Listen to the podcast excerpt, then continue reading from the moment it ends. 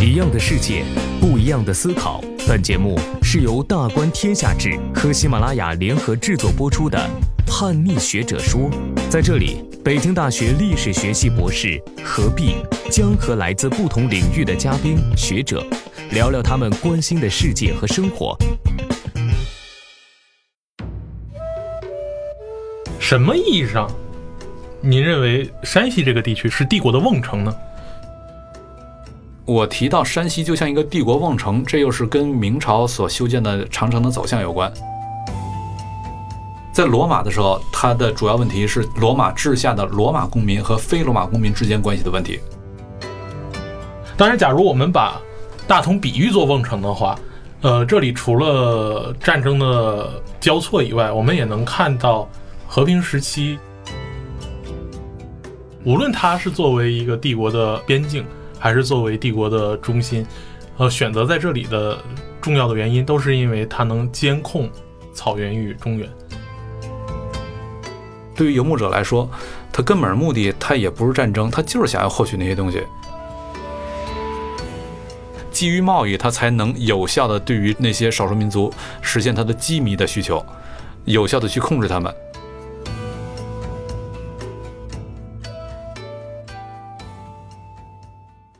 一个观点不一定对。大家好，欢迎收听今天的叛逆学者说，我是何必。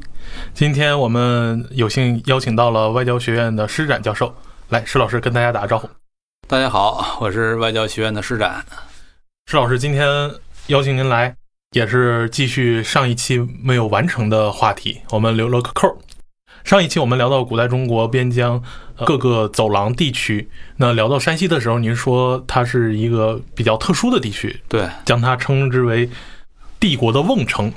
甚至将山西描述为理解中国古代历史的一把钥匙，无论是在地理上还是在历史上。那今天咱们就把这个观众们期待已久的话题深入的给他聊一下。呃，首先有一个问题，就是什么意义上？您认为山西这个地区是帝国的瓮城呢？山西这个地方它非常之重要，从帝国地理上，甭管你是定都在北京还是定都在长安，都必须要守山西。因为我们可以拿出一张地图来看一下，当然这点是地形图哈，你要是一般的政区图看不出来，拿地形图看一下就会发现，就长安的这个方向，它几乎向各个方向都是封口的。四色之地嘛，就是各个方向都很难进去，它只向一个方向敞口，那就是汾河谷地。你顺着汾河谷地往上走，里面有一系列在古代很重要的城市，像什么临汾啊、运城啊。运城这个关二爷的家乡嘛，临汾号称是尧的首都嘛，尧都，尧都。临汾现在还有个区叫尧都区，然后顺着汾河谷地继续往上走，就到了太原。太原在唐朝的时候号称唐朝的北京，也是龙兴之地啊。对，龙兴之地。而且唐朝的时候好几个首都：东京洛阳、西京长安、北京太原、中京那个地儿叫什么来着？在蒲城附近。就是从这个角度来看的话，就会发现，对于长安而言，各个方向都是封口的，唯有对汾河谷地这个方向是敞口的。如果你不守住山西的话，长安就会有危险。如果你定都长安的话，是必守山西。那么反过来，如果你定都北京的话，也是一样。我们看一下北京周边，它自然的地理屏障都是什么？一个是北边的燕山，一个是西边的太行山，东边有大海。对，太行山这就是山西的嘛。一说起什么山西好风光，都会想起太行山啊。所以，呃，如果守不住太行山，北京马上会遇到巨大风险。而你要想守住太行山，你肯定不能守这个山。你就得守整个山西，所以就是在明朝末年，李自成他在陕北搞事儿的时候，对帝国问题还不大；在河南搞事儿，甚至问题都不大。但是，一旦他把山西突破了，对啊，后来李自成他突破了山西，突破山西防线之后，他就可以直扑北京了。这对北京的呃风险就巨大，所以就是在这个意义上，山西你甭管是定都在长安还是定都在北京，就是咱们看古代的大一统王朝，它就是定都在这两个地方，其他的地方的那些所谓的古都，它都是某种意义上的偏安偏安王朝，就是呃宋它也算个广义的偏安了。其他都是广义平安王朝，当然还有洛阳。而洛阳，我们也会发现，洛阳它北边的屏障就是王屋山啊、中条山啊等等这些嘛。而王屋山、中条山，它也都是太行山余脉啊，它们的自然防御、自然屏障都与山西有着密不可分的关系。所以在这个意义上，山西是整个帝国安全它的一个呃重中之重。我提到山西就像一个帝国瓮城，这又是跟明朝所修建的长城的走向有关。明长城很有意思，咱们平时说长城，一般想象的都是人们通常所说的那个长城的走向了。但是明朝在我们通常所知的长城走向之外，还修了一道内长城。内长城大致上就是从北京的居庸关这一带开始，然后沿着太行山脉往南修。往南修到一定程度，又沿着衡山山脉往西修，从衡山那儿就有一个咱们要熟悉武侠的朋友们，那都会熟悉的一个地名——雁门关。杨家将守的地方，呃，那是看杨家将的人会很熟悉的。但是看过金庸的人，呢都知道雁门关外一战，带头大哥带着那么多好汉，最后带来整个天下多大的震动。雁门关那就在山西，就在衡山上。然后从雁门关那个地方继续往西，再往北，到了山西西北部的偏关，到了那个地方，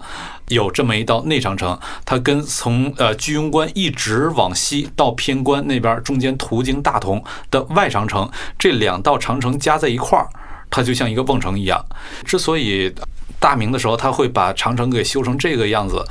修成整个帝国的瓮城，瓮城是干嘛使的？实际上就是相当于敌人要来突破的时候，你多一道防线嘛。之所以那会儿大明一定要把长城给修成这个样子，有内外两道，肯定是要多一道防线了。之所以要多一道防线，肯定是跟大同它在军事上的安全直接相关的。这个你还曾经之前跟我聊的时候提醒过我，注意到大同在明代的时候，游牧者他想攻击中原的时候，大同怎样构成了一个至关重要的入口。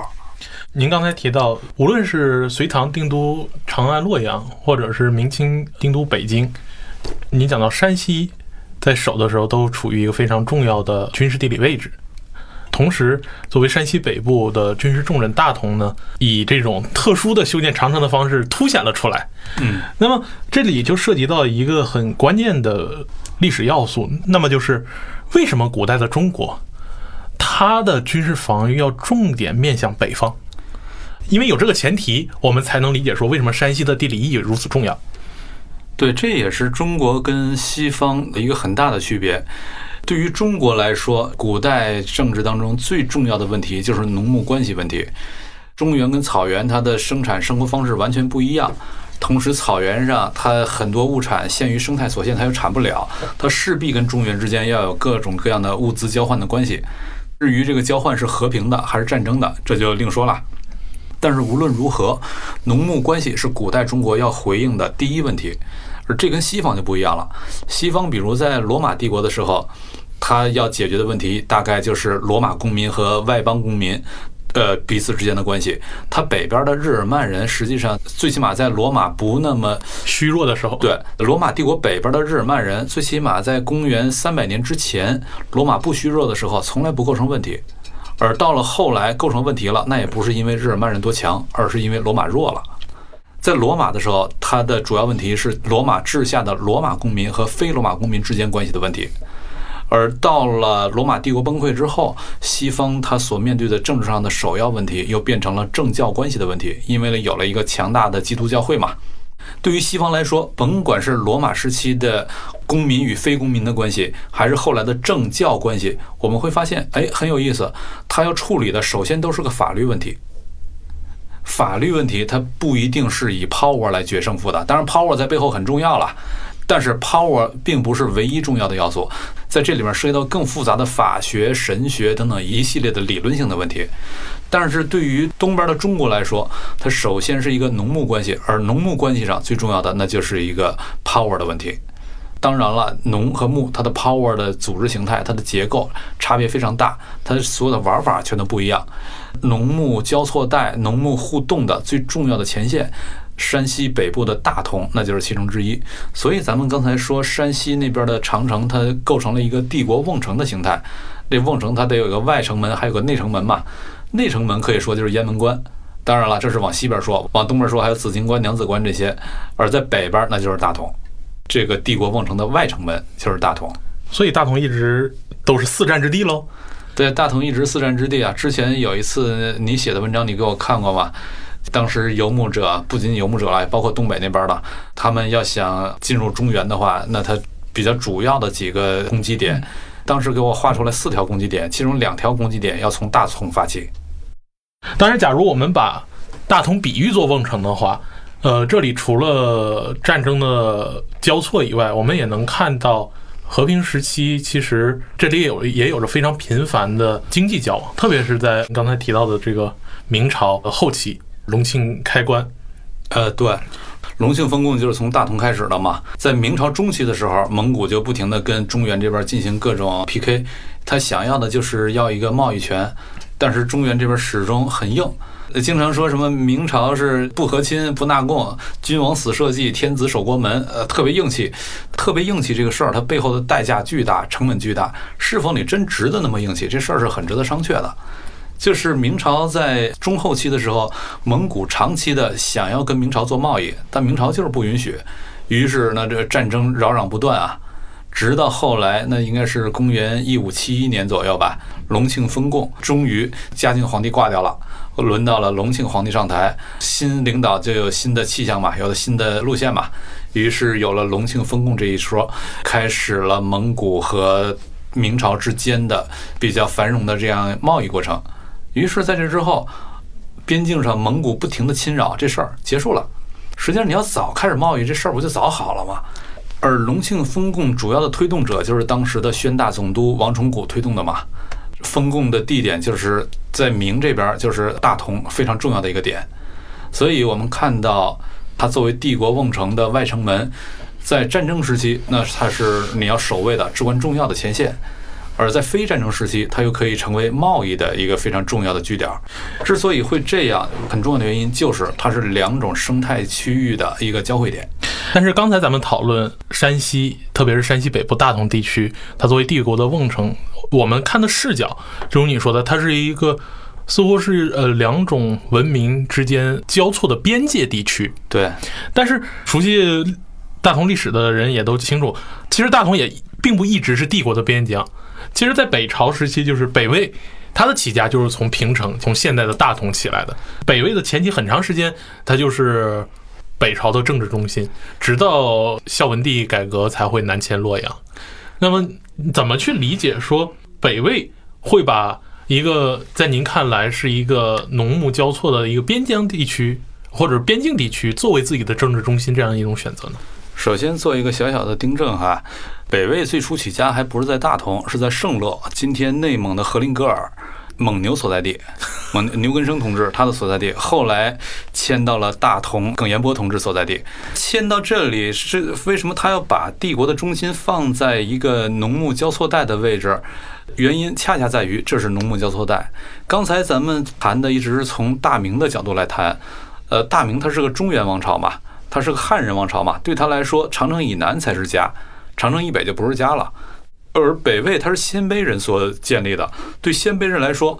长城南北都是家，甚至某种意义上，长城以北更是家。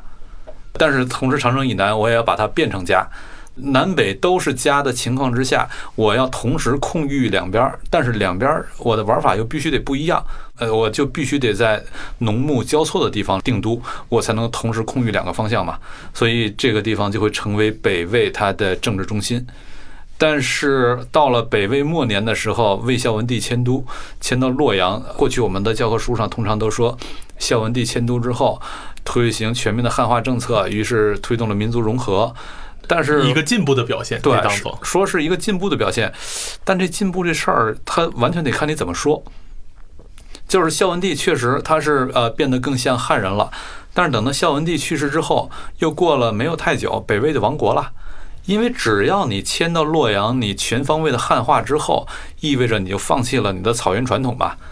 一旦你不再认草原的传统，那你就不能指望草原上的人还认你啊。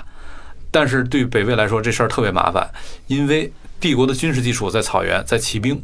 你不认帝国的军事基础了，这个帝国这你怎么玩呢？没法玩嘛。所以在魏孝文帝去世之后，没有太久，北魏就崩溃亡国了。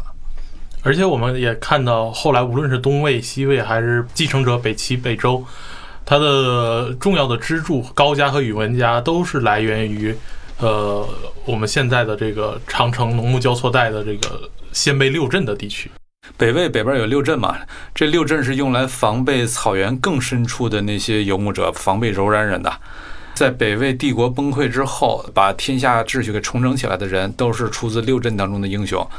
而且很有意思，六镇当中的英雄，刚才你提到了主导成立了东魏的高欢，以及主导成立了西魏的宇文泰。高欢是来自怀朔镇，在今天的包头的北边；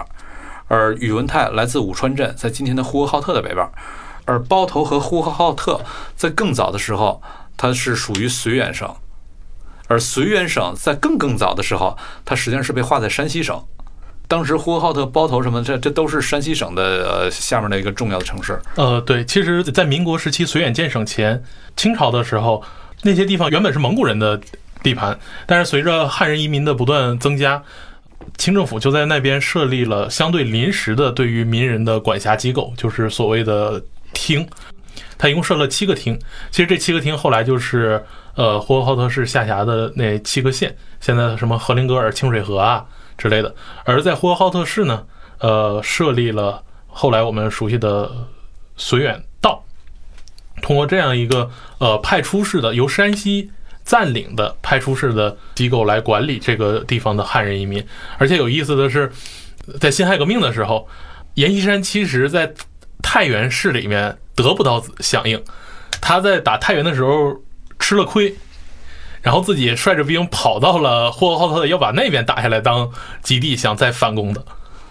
对，那要是从这个角度来看的话，大同它根本不是个边镇。你要是把这个中原草原农牧关系统合进来来看的话，呃，大同它是一个至关重要的枢纽。刚才我们说到了山西作为帝国枢纽、帝国之要，呃，里面还有很有意思的一点，就是你刚你提到了绥远这边汉人移民越来越多嘛。这汉人移民主要都是山西人移过来的呀，走西口。对，而移过来的这些山西人，早期他出来逃荒或者做生意，这人变得越来越多。那为什么山西人会这么多的出来逃荒做生意呢？俩原因，一个原因是山西的自然条件相对比较恶劣，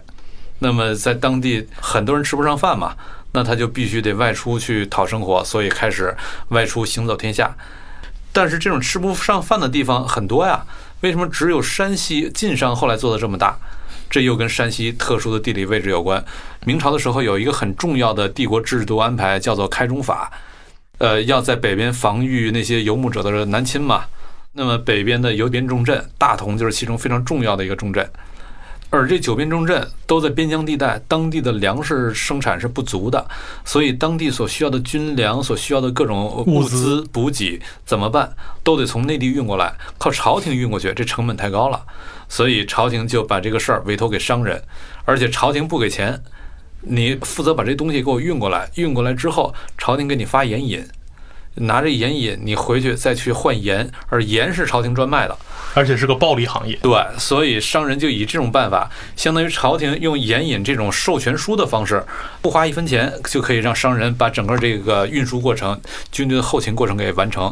而拿着盐引回去去哪儿换盐呢？呃，很多地方，但是其中山西就有一个非常重要的地方，就是南边的运城盐池。对，运城盐池，运城的盐池，我去运城去那边考察的时候啊，很有意思。我之前读了一些资料。运城盐池，当地人就传说这个是皇帝跟蚩尤大战之后，蚩尤死了之后留下的蚩尤的血，呃，流出来就变成了运城的两个盐湖。甚至就在运城的盐湖边上，还有个地儿就叫做蚩尤村。那蚩尤村里面人都自称是蚩尤的后代，自称是蚩尤的后代。而而且这里面还有一些特别好玩的东西，就是我读相关历史文献。当地人传说，一方面蚩尤曾经跟皇帝大战多少回合，最后被皇帝杀死了，他变成了这个盐池；另一方面，呃，在那是唐代还是宋代的时候，我记不太清了，连续若干年啊，这个盐池产盐量急剧下降，然后怎么回事儿搞不清楚。当地人传说又是蚩尤出来作怪，那么怎么把蚩尤摆平呢？最后是关公显灵出来把蚩尤摆平了，然后那个盐池的产量重新上升了，呃，结果就有一个很有意思传统留下来了。天下第一关帝庙就在运城啊，所有人都会拜关公的，唯有蚩尤村的人不拜关公，世仇，对，因为跟跟关公有仇。嗯，那刚才说到一个非常有意思的这种文化表现，就是山西有着如此丰厚的文化素材。回到大同，刚才讲了，无论是北魏还是明朝，似乎会发现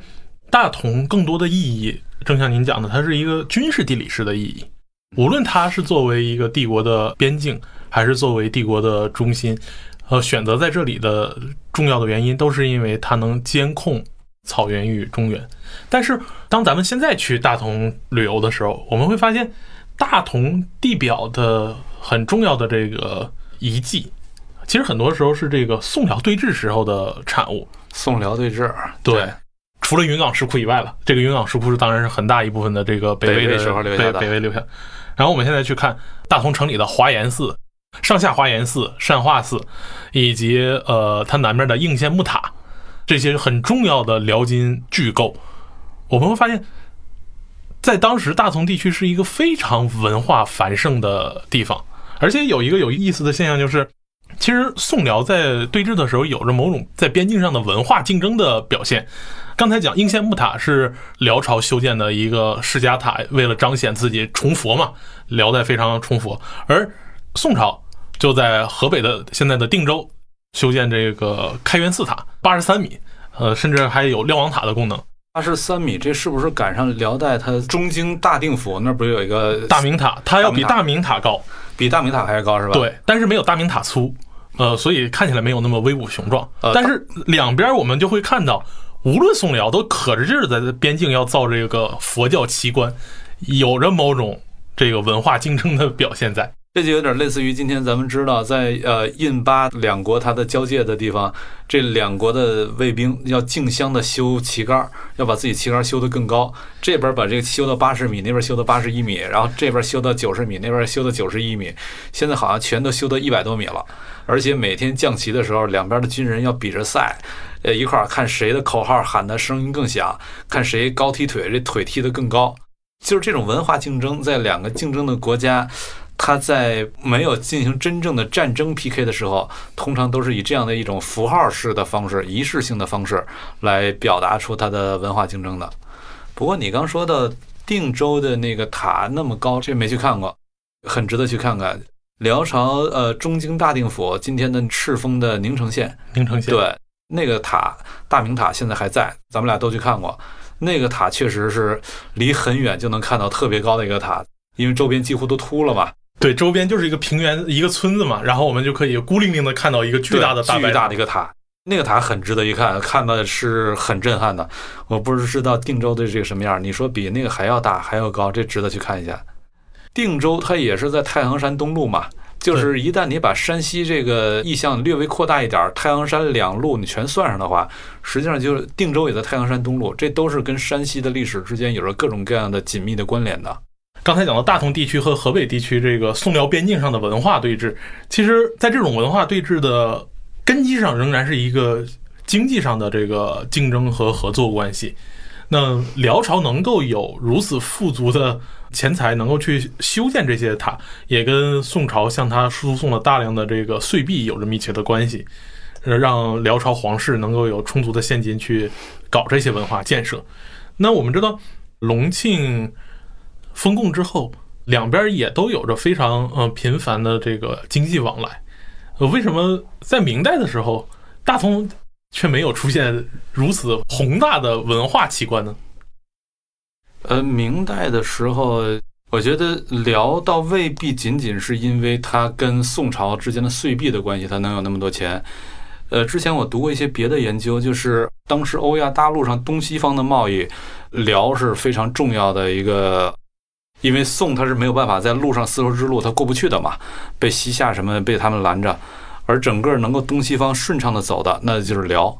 所以辽它一方面跟宋之间有这种贸易关系，有岁币的关系，另一方面它也有着跟欧亚大陆西部的很发达的贸易关系，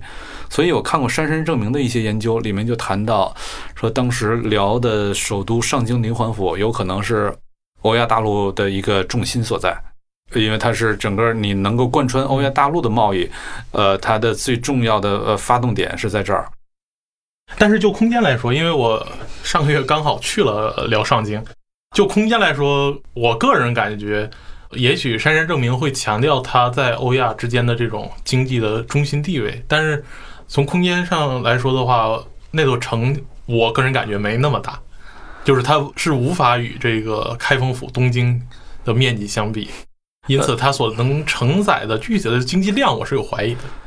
那经济量你看你怎么算了？你是从它的产量上来说，还是从它的贸易量上来说？咱就拿现在我更熟悉的，我去年刚到越南去做调研，越南它的国民 GDP 没多少啊，两千四百多亿美元，在二零一八年的时候，两千四百多亿美元，但是它的外贸进出口总额四千八百多亿美元，四千八百多亿美元，这是相当大的一个进出口总额了，它的外贸依存度达到了差不多百分之两百。就是你仅仅从生产量上来说，越南是没有太多的，但是从贸易量上来说，它却非常大。它为什么会这么大贸易量？这是另一个问题了。实际上，我用这个例子，我是想反过来说，就是聊的时候，肯定也能猜到，就是林皇府无论如何不可能有开封府大的。它仅仅从自然环境来说，它也支撑不了开封府那么大的一百多万人嘛。人口对，但是从这个贸易的角度来说，毕竟开封府它没有一个东西方交通的能力。但是林皇府是有这个能力的，所以贸易角度来说，呃，也许得做一些别的考察。然后刚才你聊到了，在明朝的时候，为什么大同就不像当年的辽代那样拽了？当年在辽的时候，大同并不严格是辽的边境嘛？对，它是西京。对啊，它是西京啊，边境还要继续往南推，要推到雁门关那一带呢。它还离边境还有相当距离呢。呃，那么切换到明朝的时候，我们看，对于那会儿的草原统治者来说，大同是它南部边境了。那么从大同往北推，推一个差不多的距离，推到相当于当年的大同对雁门关的距离。这么往北推，推一段距离是哪儿呢？呼和浩特。呼和浩特，这就是隆庆封贡的时候那位蒙古达汗他所修建的，在那儿修建了一系列藏传佛教的寺庙。各种什么大招、小招什么，都是在他那会儿修建的，这也是他的某种文化输出的表现啊！而且我们还可以看到，啊，这就不叫文化输出了，这也是他的某种文化竞争的表现啊！而且我们还可以看到，到了明朝后期以及到了清朝，藏传佛教它对整个帝国的建构起到了多么重大的作用，而藏传佛教的引入，那就是在俺答汗那会儿引入的。所以，咱们看草原上的事儿，不能光看它的外观。咱还得进一步的看它整个更大的一个架构之下，因为草原上它本来它就不是拼外观的，你拼外观的话，拼不过那些宏伟的山丘。对呀，你怎么拼得过宏伟山丘呢？所以对草原人来说，就是在你农耕地区你搞的那些呃宏大的建筑，你建筑再宏大能宏大到哪儿去？你能大得过山吗？你能大得过天地吗？而我住的很简陋，但我是以天地为家的。就是它的整个气场格局是不一样的，它的思路是不一样的。OK，那我们最后仍然回到呃，您在开头所表述的呃中原与草原之间的一个农牧对峙的状态，我们会发现，无论是宋辽对峙，还是后来的我们看明蒙对峙，在边境地区都无法避免，就是说它的和平一定要依靠这种经济的贸易来维持。对，那么为什么？必须要有这种经贸的关系存在呢，而且对于中原中心者来说的话，有一个非常憋屈的这个状态，就是这种贸易在中原中心者看来是一个赔本的买卖，其实是某种意义上带有中原向草原求和的这么一个对外输出的面向。一定要以贸易的方式来实现，这个很简单，就是草原上它的物理生态所限，很多必需品它自个儿产不了嘛。就只能到中原来获取，那你就是或者是贸易或者战争，你总得有一个办法来获取啊。对于游牧者来说，他根本目的他也不是战争，他就是想要获取那些东西。你死活不肯卖给我，那我就只好打了。所以我们看，只要是后来呃，在隆庆方贡之后，明朝明确的开放贸易了，那这个战争很快也就结束了。所以我们可以看到，在隆庆封贡之后，一旦这个贸易打开了，明朝明确的说我可以跟你做贸易了，那之后战争基本也就结束了。甚至我们把这个视野、把眼光再打开一点，往呃东西两边再看一看的话，比如之前我去陕西的榆林去那儿考察过，榆林那儿有号称天下长城的呃第一台，东有山海关，西有嘉峪关，中有镇北台。呃，我当时跟一个台湾的朋友一块儿去的，到那儿看到“镇北台”三个大字，我反过来念，因为它是从右往左写嘛，咱从左往右念，哎，台北镇。那个朋友说：“我怎么一到这儿就被你矮化？”呃，镇北台它呃中间是那个很大的那个城台了，然后就紧挨着它的那个城台，呃旁边就是它的一个榷场。蒙古的那些小可汗啊什么，他们带着自己的部众过来做马匹的贸易。榷场，我们可以在很多地方都可以看到，长城它一方面是一个交战的前沿。但另一方面，不交战的时候，它就是一个贸易的前沿，它始终是构成两边互动的一个前沿。这是往西边看，你再往东边看的话，前一阵特别火的李雪琴说：“宇宙尽头是铁岭。”那宇宙的尽头是铁岭，咱们要在明朝的时候会看，呃，李雪琴他们家更细致一点的是铁岭下面的一个县级市开元市啊，这是范德彪所在啊，对，辽北一带著名狠人儿。开元在明朝的时候，那确实，它不仅仅是宇宙尽头啊。在明朝的时候，开元是整个东北亚的中心，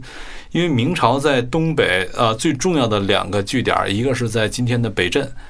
呃锦州下面的一个地儿啊，当然就是在东北就很有名了，北镇伊布吕山，歪脖老母。对，伊布吕山这是中国的这些名山里面五岳五镇其中最重要的北镇。那么在明朝的时候，它在东北的重要据点，一个是北镇，在当时叫广宁，另一个就是开元。而这两个地儿之所以重要，在于这俩地儿都有马市，它基于马市来完成跟周边那些女真人啊、蒙古人啊完成他们的贸易。而通过贸易过程，对大明来说，实际上它并不那么的需要这些贸易，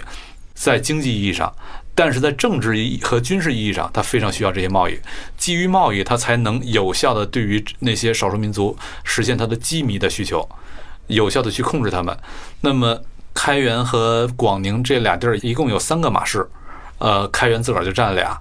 开元的那几个马市，一个是用来控制蒙古的，一个是用来控制女真的。基于这些马市，我把这贸易权给谁还是不给谁，可以达成一个有效的均衡。然后我发现谁哎最近比较乖，我就多给你一点贸易一点这个授权，给你一个呃特许状。谁最近不大乖，那么我就把这个夺走，用这个来呃平衡。而且一旦谁的这个贸易特许状被夺走，那确实对那个部落会构成很大的问题。他在跟其他的部落竞争的时候，确实就会遇到麻烦。那么，只要这个均衡玩得好，大明就以开元为他的触角，可构建起整个东北亚的一个均衡秩序。但是，一旦这个均衡没玩好，玩脱了，那这个整个东北亚的秩序就变成另一个样子了。后来玩脱了，就是把开元给玩脱了。呃，在抚顺又扶持起另外一个人起来，努尔哈赤，于是整个东北亚的秩序就全都玩脱了，为之一变。对，所以我们看今天我们所熟悉的，无论是大城市铁岭。还是大同，还是再往西的榆林，这些地区在我们现在看来，也许都是我们所熟悉的城市，可能都是我们听众的自己的家乡。但是，当我们回溯历史，把眼光放开，放到呃农牧交错、中原与草原对峙来看的话，我们就发现这些城市都有着另外一层意义。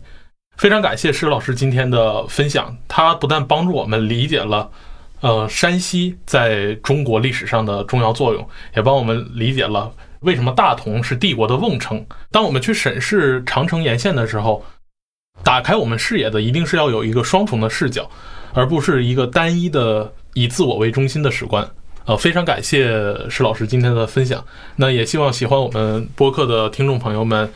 点赞、转发和收藏我们的播客。非常感谢。好，咱们下次也许可以聊聊宇宙的尽头——铁岭。铁岭的尽头 是开源，开源。下面我要强势插播一条广告。二零二零年，我们经历了全球疫情、股市崩盘、逆全球化，也看到了身边人的九九六、跳楼和家暴。面对大洗牌时代，你一定有很多的困惑。爱道斯人文学社联合喜马拉雅共同推出了《人文通识一百讲》这门课程。在这里，你能听到国内最前沿的学者讲述宗教学、政治学、经济学、法学、社会学、历史学和哲学，从问题的底层解释你的困惑。